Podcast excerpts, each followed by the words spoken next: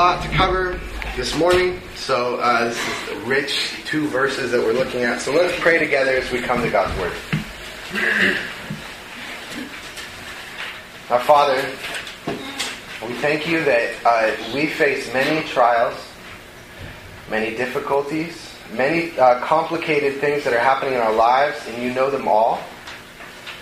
Um, you're not ignorant of them, and you're not uh, helpless. You don't. You, you're not confused of what to do, but you know all of them. And in fact, many of these difficulties you've placed us in. You've ordained them for us, and we don't. We don't understand that mystery, but we pray that you would teach us uh, as we come to your Word how deep your love is for us, how steadfast your love is for us. That you would speak to us through your Word, that you have uh, com- committed yourself to us, that you are with us so open our hearts, be our teacher, give us your spirit now. We ask in Jesus' name. Amen. So our text today comes from uh, the letter of 1 Peter, and we're just looking at the first two uh, opening verses, the greeting. So let's read together. Peter, an apostle of Jesus Christ, to those who are elect exiles of the dispersion in Pontus, Galatia, and Cappadocia, Asia, and Bithynia, according to the foreknowledge of God the Father, in the sanctification of the Spirit, for obedience to Jesus Christ, and for sprinkling with his blood, may grace and peace be multiplied to you. This is the word of the Lord, and it's for our good. Thanks be to God. So a couple years ago, Shannon and I saw a film uh, with uh, John Cusack, and it's called Martian Child, uh, which is uh, it's about this kid who grows up kind of getting passed around from fa- foster home to foster home, and he misbehaves or does something, and each foster family says we can't handle him, take him back, and so uh, it's about this kid. He decides, he concludes from the fact that he doesn't fit in anyone's family that he must be from Mars. Uh, my family must be a Martian family because I'm clearly not human. I can't fit into anybody's family. So uh, he'll he'll be at the foster care place and be staying there, and all the kids will be outside playing. And he, he'll be in a cardboard box with a little opening, and he's wearing sunglasses because the sun is too bright for him on Earth because he's from Mars. And so, uh, as the story goes, there's John Cusack is a, uh, a widower who's who lost his wife several years ago. He's been grieving his, the loss of his wife for several years, and he decides that uh, maybe part of uh, the healing process would be for him to adopt some, a child and maybe he could begin building some relationship, building a relationship, restoring his heart. And it turns out that he's a science fiction writer. So he goes to the, the foster care place and says, I'm looking for a child. She says, Oh, will you write science fiction? This kid thinks he's from Mars. this is a this is a match made in heaven. So uh, the story the story goes that the kid comes to his house and it's kind of about their relationship and how they're growing together. And um, towards the end of the story, the kid does some Martian weird thing and John Cusack blows up at him, and the kid says, Here it is again. I knew it was going to happen. I thought you were going to be different, and you're not. So he, he runs out of the house, and uh, he actually goes up to a water tower. And he climbs up to the water tower, and he says, My, my, my Martian family is going to be coming to get me soon. So I'm going to go up in the water tower and wait for them. And so John Cusack, he's up in the water tower, he calls the police, and he says, My kids run away, he's in the water tower. So they send these helicopters. It's at nighttime, the helicopters are coming, and the kid sees the helicopter. He says, "Yeah, there, there they are. They're coming." So he's walking towards the edge of the water tower, and to reach out to the UFO or whatever's coming to pick him up. And John Cusack climbs up there and he's pleading with me, you know, come, come away from the edge. Listen, I'm sorry, I shouldn't have done it. I, I, I yelled at you and I didn't mean to. I, I just got riled up. I don't know what I'm doing. The kid says, No, I don't belong here. I don't fit here. Uh, you know, I'm, an, I'm a Martian. I need to go back to Mars. I, I, I want to go and be with my family. So finally, John Cusack says to him, this is kind of the turning point in the whole movie. It's actually the turning point in this kid's whole life.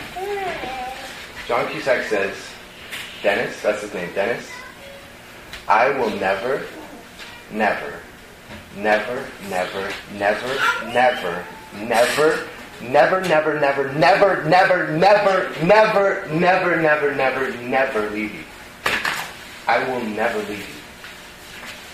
And that's the moment when he runs back from the edge of the, the water tower runs into his arms.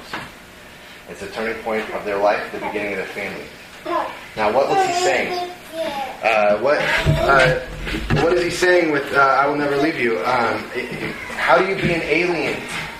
How do you feel like an alien in this world? I, I don't feel like it's my home. I don't fit here. Uh, the answer is not, you know, be normal. Why can't you just be normal? The answer that the kid needs is someone to say to him, I will never leave you. What you need is me. And it turns out that this letter of 1 Peter begins by saying this Peter, an apostle of Jesus Christ, to those who are elect exiles. Now, that word exile you could translate as you know, a stranger, a sojourner, or an alien, a resident alien. It turns out that this, this group of people, it lists kind of the places where they're from Pontus, Galatia, Cappadocia, uh, Asia, and Bithynia. This is basically modern day Turkey. It's kind of a circular region, modern day Turkey. And we don't know what happened to them, but probably they were Christians living in Rome. They were pastored by Peter. And Claudius, the Roman Empire, kicked all the Jews in Rome, uh, Jews and Christians out of Rome and sent them off to these foreign colonies, places they weren't from, places that weren't their home. And so they got sent away, and they're basically aliens. They're living in a place that they don't understand, the place that doesn't understand them, that they're not at home in. But also, beyond that, they're also Christians. Um, you know, if you when you become a Christian, you know that there are many things in your life that kind of get resolved when you become a Christian. You know, uh, maybe you have sins that you are struggling with, relationships you're struggling with. You begin to figure some things out, and, and your life begins to settle. But in a lot of other ways, when you become a Christian, it's very unsettling. Your life actually, in some, in some ways, becomes easier. In some ways, it becomes way harder. You got things that you have to, you know, you can't walk away from relationships anymore. You have to stick them out and, and figure them out and, and try to try to work through them. You know, you can't. Uh, if you're depressed, you can't medicate your depression with getting drunk all the time or something like. You can't do that. So all of a sudden, you got to struggle with all these things. Or you might become a Christian, and and all of a sudden, people that you know, family, might ostracize you. Say, "What? You believe that Jesus' blood has to do with your sin, and He's going to come back? He's in heaven, and you believe all that, and uh, so you get ostracized. There's a, a, a, number of things that make the Christian makes the Christian life hard, and it makes the Christian life, being a Christian, make us feel like aliens in the world, aliens around people. So on the one hand, we feel like we love the world, on the other hand, we feel like we don't always necessarily fit. People don't always get us. Kind of like this kid coming into families. And so these are, you know, these are all the things that these people that Peter is, as a pastor, he's a pastor, he's writing to churches. These are the things that they're struggling with. And so, uh, what he says to them is the hope that he gives them is basically the same hope. Dennis sitting up on the water tower is the same hope uh, that Peter is going to give to these Christians, but he's going to basically magnify it a thousand times because he's, he's not just going to say you know, John Cusack's going to be never, never going to leave you, but God will never, never, never, never, never leave you and that that's what they need to hear uh, if they're going to actually face the trials, the difficulties, the struggles that uh, we're going to face as Christians in, the, in this life. So uh, the letter of First Peter is basically a deeply realistic and robust um, pastoral counsel of how do you how do you struggle, how do you have a difficult Christian life. How, and how do you live in that? How do you live through the difficulties of, of the Christian life? And um, and basically, in these opening two verses, Peter answers the answers the two big questions of the book. The two big questions is why is the Christian life hard, and how can we endure it? And so we're going to kind of semi answer those two questions as we look at this text. So first, why is the Christian life hard? Why is it hard? Well, first of all, the Christian life is hard because life is hard. Christians are humans, they're people. So, you know, becoming a Christian, you're going to have to deal with all the same trials that any normal human's going to have to. Christians still get cancer. Uh, Christians still get divorced. Christians still lose their jobs. Whatever it is, those trials we still got to wrestle with.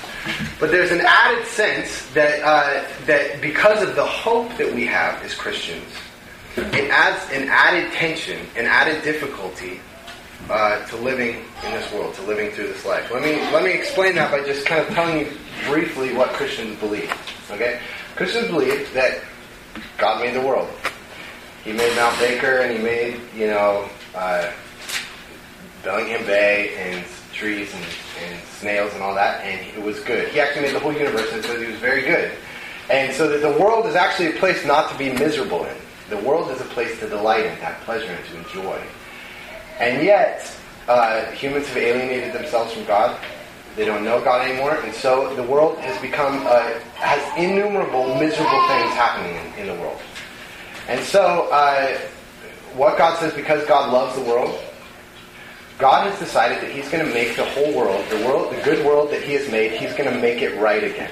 There's N.T. Wright says he's going to put things to rights again. He's going to resolve the world. He's going to end uh, end poverty, end suffering, end war, end broken relationships. He's going to end all of that. And so the way uh, the Christian sees kind of world history is that basically the world history is broken up into two periods.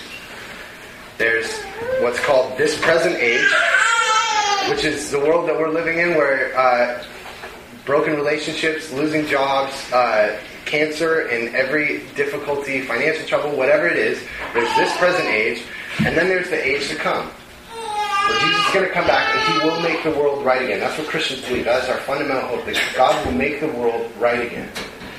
And uh, he will end suffering. He will end war. We are deeply optimistic about what God is going to do in this world. And so, uh, what's um, and that that age to come is sometimes called the new creation. It's a new creation. This is a creation, is a, a renewed creation, a restored creation. And one of the things that's just fascinating about the Bible is that it actually says that these two ages, the present age and the age to come, have actually overlapped. So, if you become a Christian, Paul says in 2 Corinthians, what do you say? If you become a Christian, you're a what? New creation. A new creation. Or actually, it's not, actually, literally, it's, it's you are new creation. You are a chunk of the age to come, that world where God has made everything right. God has stuck a chunk of that beautiful world and put it now in this present age, and that's you. And you might not feel that that's what you are, but that's what God says you are if you're a Christian. You are a part of the, of the, of the restored world in the world now. So what that means, that's why I say as a Christian, uh, our hope makes life here difficult. Because we're living in a tension of a world that's restored. Our hearts are full of the hope of being with God, people really loving one another, having trusting, transparent relationships where we really get along and people know who we are and we're enjoying God's world. We have this, this whole vision of the world filled inside of us, and yet we're living in a world that's broken. And so there's this tension. And so in, there's many ways that we feel this tension. Let me just kind of give you some examples. Uh, first of all, just in your spiritual life. You know, if you become a Christian, if you if you're really a Christian, you want to love God. You want to pray to Him. You want to talk to Him and cast all your burdens on Him. You want to obey Him and do everything everything that He wants. And yet your body doesn't do it. You know, you go down to pray and you can't talk to Him. And your mind's on other things, and it's why isn't my body doing it? I want to do it. My heart wants to do it, but my body doesn't do it. Or um, you know, I want to have I want to have deep relationships. I want to. I want to even come to this church. Some of you say, "I'm expecting coming to church, coming to be a Christian. I'm going to have these deep, meaningful relationships," and sometimes they're not happening. And so there's this tension where inside of us we have a new love for the, a restored world, and yet we're living in a world that doesn't work like that.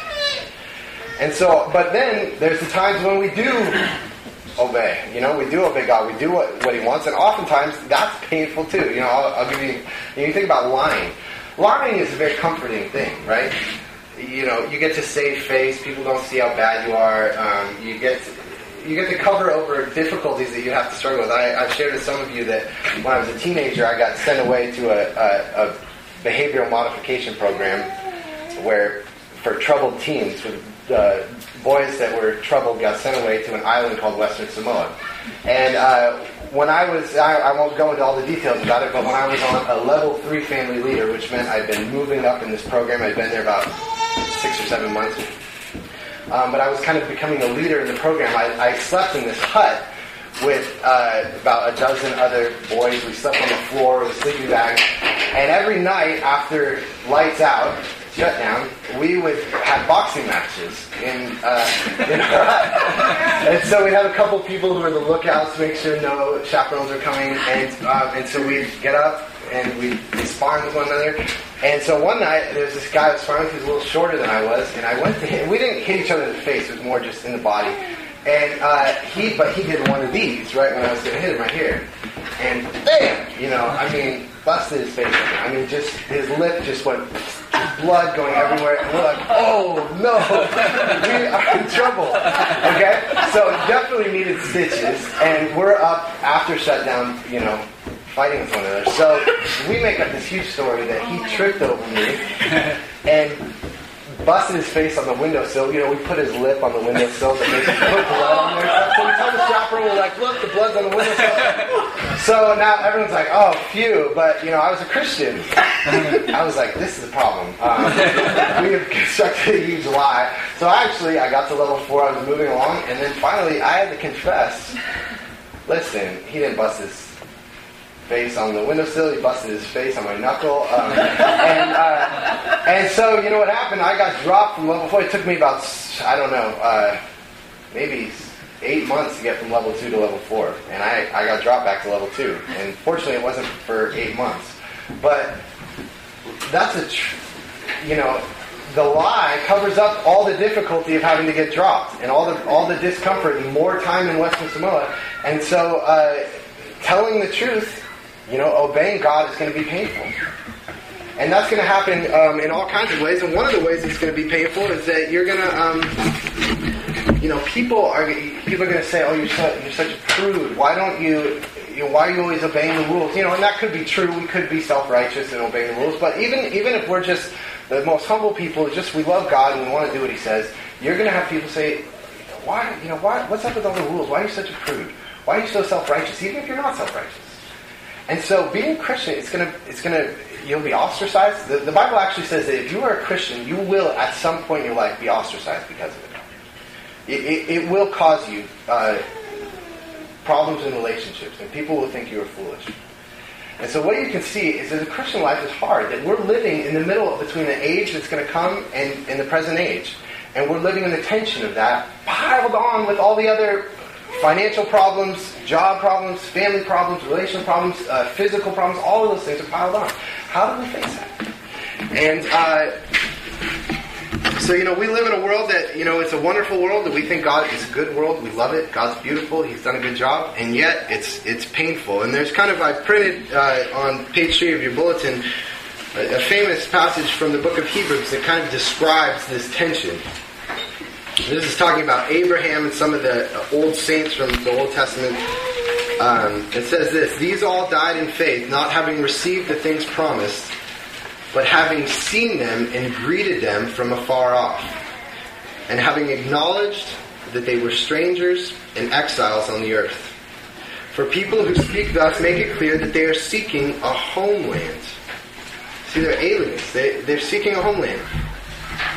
If they had been thinking of that land from which they had gone out, they would have had opportunity to return. But as it is, they desire a better country that is a heavenly one. Therefore, God is not ashamed to be called their God, for he has prepared for them a city. This heavenly country, this city, is the new creation. That's what he's describing. And the whole book of, uh, of First Peter is how do you live in that tension? How do you live in the middle of that? My life is kind of wrapped up in, in I believe that God is going to make the world right again, and yet the world's not right yet. And so uh, the answer that I want to kind of answer that question: How do we live in that? Um, and so, first we have to prepare ourselves that the Christian life is hard. We cannot have the expectation that Christian life is going to be easy. Christian life is going to be hard because it's both all the hardships of regular life piled on with living in this, this tension. Um, and yet, as Christians, we've decided that Jesus is worth it. Jesus is worth the hardship. God is worth the hardship. The hope that is in Jesus is worth the hardship. And so uh, we need to ask that second question how can we endure the hardship? And that, that leads to our second point. Now, in the sermon, I talked to you about the Martian child, Dennis, and that what he needed was someone to say to him, I'll never leave you. That what you need is me. And that that's actually what God says to us. How do you how are you going to get through whatever painful thing you're facing, how are you going to get through this? What, God says, what you need is me. But one of the things interesting about this passage is that it doesn't say that God is just one. But this passage says that God is a community. And that the way that God says, I'm going to be with you, I'm going to never, never leave you, is that He is a community. God Himself is a community that surrounds us. He's the Father, Son, Holy Spirit. He's three. There's three of them.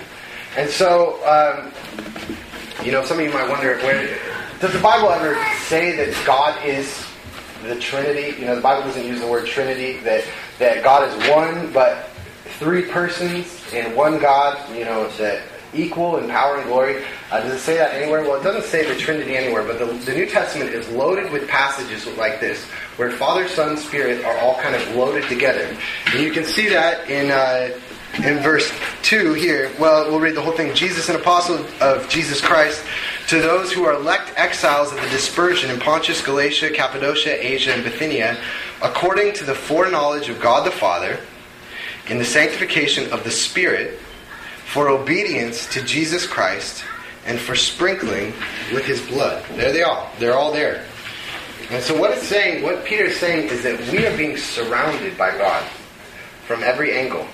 And, uh, you know, Henry Nouwen was a uh, Catholic priest who lived in the 20th century, and he wrote like 40 books. He's just a wonderfully godly man. And uh, one of his books called Compassion, he has a chapter on community. I just want to read you a little excerpt there, uh, what he says about community. We are able to do many hard things, tolerate many conflicts, overcome many obstacles, and persevere under many pressures. But when we no longer experience ourselves as part of a caring, supporting, praying community, we quickly lose faith. This is because faith in God's compassionate presence can never be separated from experiencing God's presence in the community to which we belong. So Henry says community is how we endure. One of the things that this passage says is that our spiritual life is, is there's a, a divine community that God puts us in the middle of and surrounds us with. So I want to kind of look at each each of these people, the Father, the Spirit, and Jesus Christ, the three three people, persons of the Trinity, and think about how do they uh, shape how we face struggles and difficulties in this life. So first, uh, Peter says that Christians, in verse one and two, are elect exiles according to the foreknowledge of God the Father.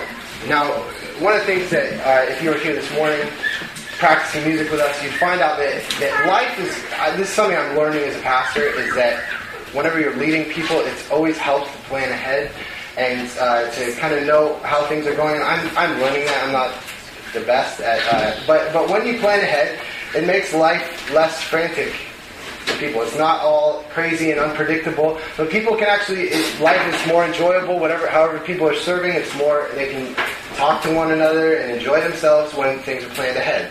And so, uh, one of the things, big, kind of biggest difficulties of trials, like if you're, you know, losing a job or you're uh, uh, a, a, relationship is breaking apart or you have some physical ailment happening, is that things feel out of control. Uh, there's nothing predictable. There's nothing planned. And yet, um, according to Peter here, our whole Christian life is, is, is, has been orchestrated, carefully put together by the foreknowledge of God. It has been orchestrated and planned. There is nothing that is happening in our Christian life that is running wild and out of control. Nothing. God has planned everything. So you say, well, is God let sin and, and uh, does God make sinful things and evil things happen? No. But what the Bible says is that God will take all of those things, painful things that are happening, and that He will somehow use them for His glory and for our good. Period. That is what God does. He foreknew. So God does not let anything happen to us. God is not letting anything happen to you that He is not carefully orchestrating for your good and for His glory. There's nothing. And in fact, the word that's used here, uh, Peter says, um, according to the foreknowledge of God, that you are elect exiles, you are, you are chosen aliens according to God's foreknowledge. Now, in the Bible, foreknowledge does not mean a long time ago God knew some information beforehand. So, you know, that's how we think of knowledge, is he knew some data beforehand. Knowledge in the Bible is always relational. So that if you, uh, so if I, so if God knows you, it doesn't just mean He knows information about you. It means that He loves you. That He's, uh, you know, Adam knew Eve. It says that was not. Oh, he knew some data about him.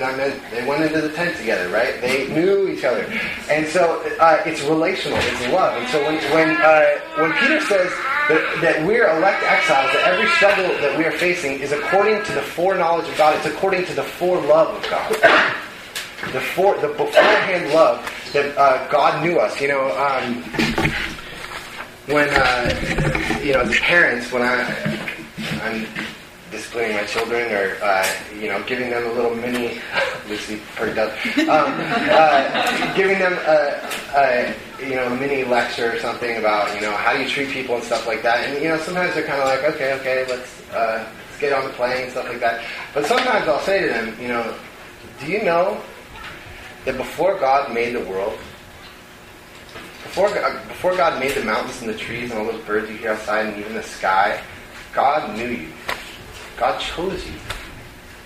God, God knew Lucy. God knew Will. He knew your name and He chose you to make you into a light to the world. That's who you are. God loved you before He even made the world. He knew all about your life. He knew. And what happens then? Their eyes get wide.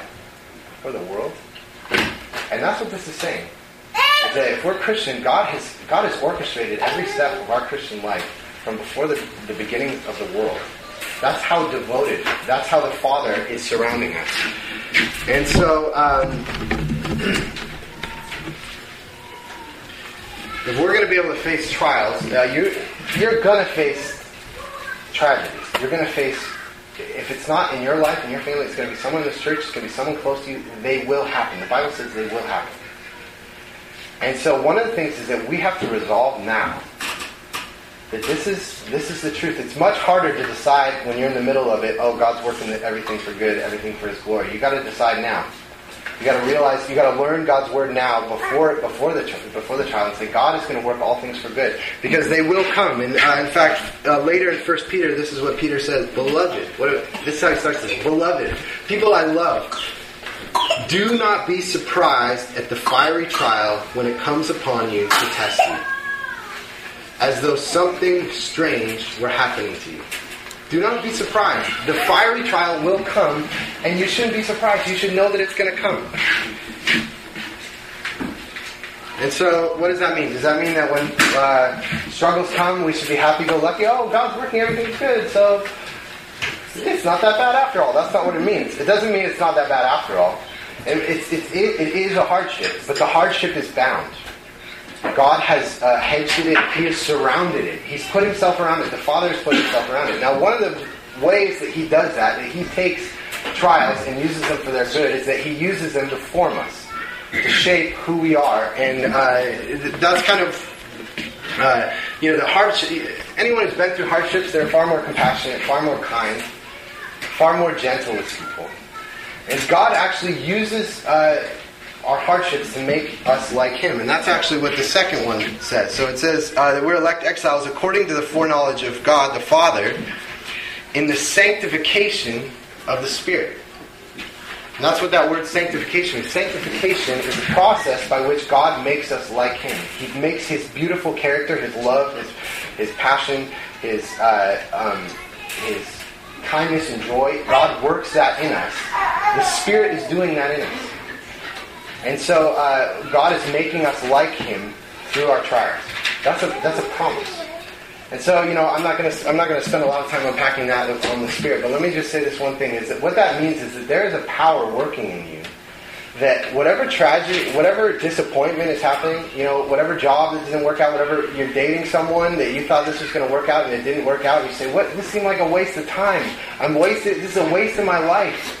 I'm, I'm wasting my career. I'm wasting it." This says none of it is a waste. There is a power working in you that is going to use all of that. So that's how God surrounded you. Now, uh, lastly, let me just say this.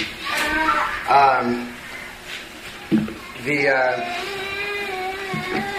you can say, okay, I understand. I understand God's going to work difficulties and trials in my life. He's going to work them for good. Okay. What about when the broken relationships aren't just happening, but they happen because of me? What if I'm losing the job because it's not just bad circumstances, but it's because of my sin? What if uh, what if I broke the relationship? What if um, I was treating you know I destroyed my liver from you know drunkenness, whatever it is? It, it, does that does that ruin it? Is that outside of God's um, surrounding me the community of God surrounding me and walking through me with any trial? Is that is that too much? Is that too much? What about my own sin?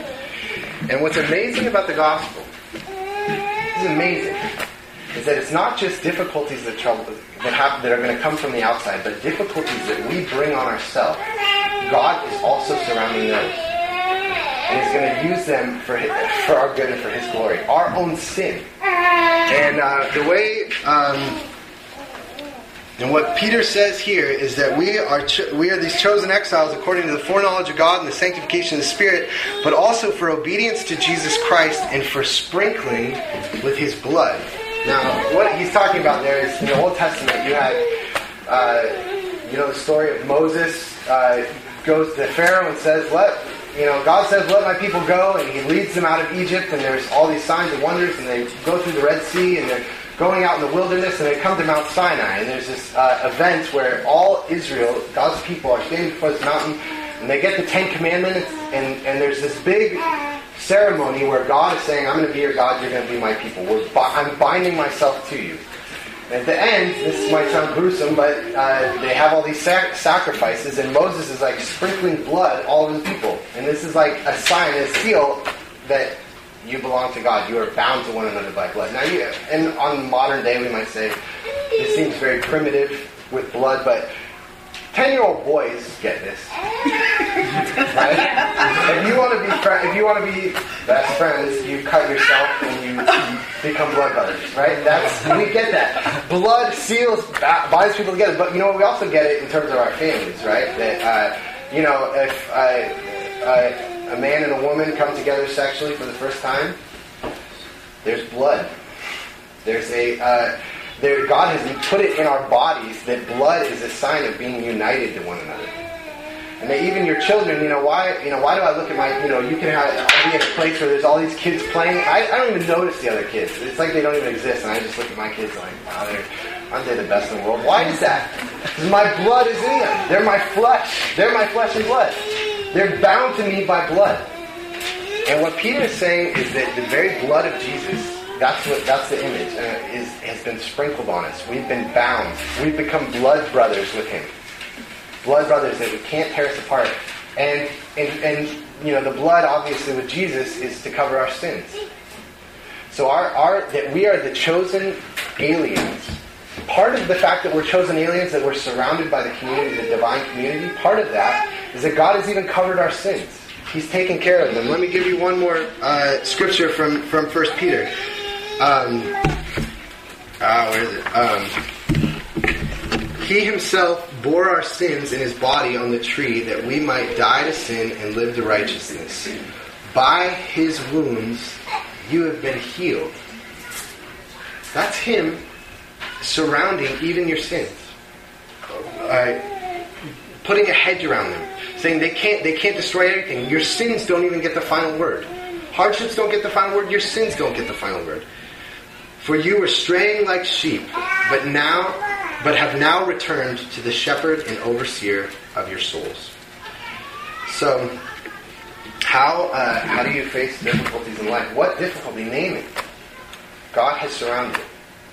God has put himself around it. He says, What you need is me who will never, never, never, never leave you. And it's not even just one, it's three. Surrounding you from all sides. Everything that's happening, orchestrating everything. There's nothing that's unplanned. And the reason God's done that is so that you will be able to face the fiery trial that Peter's talking about. And we're going to unpack that more as we look at this book. So let's pray together. Our Father in heaven, we are amazed that anything that we face, you are prepared for. Father, Spirit, Jesus Christ, all around us and leading us uh, into the age to come. Lord, we ask that you would help us to trust you, to rest in you. We thank you for your abundant goodness, that you are uh, you love us beyond what we could ever imagine or think what we could have ever dreamed up. You love us more. And so we give you thanks and we offer, uh, give you these offerings now in the name of our Lord Jesus. Amen.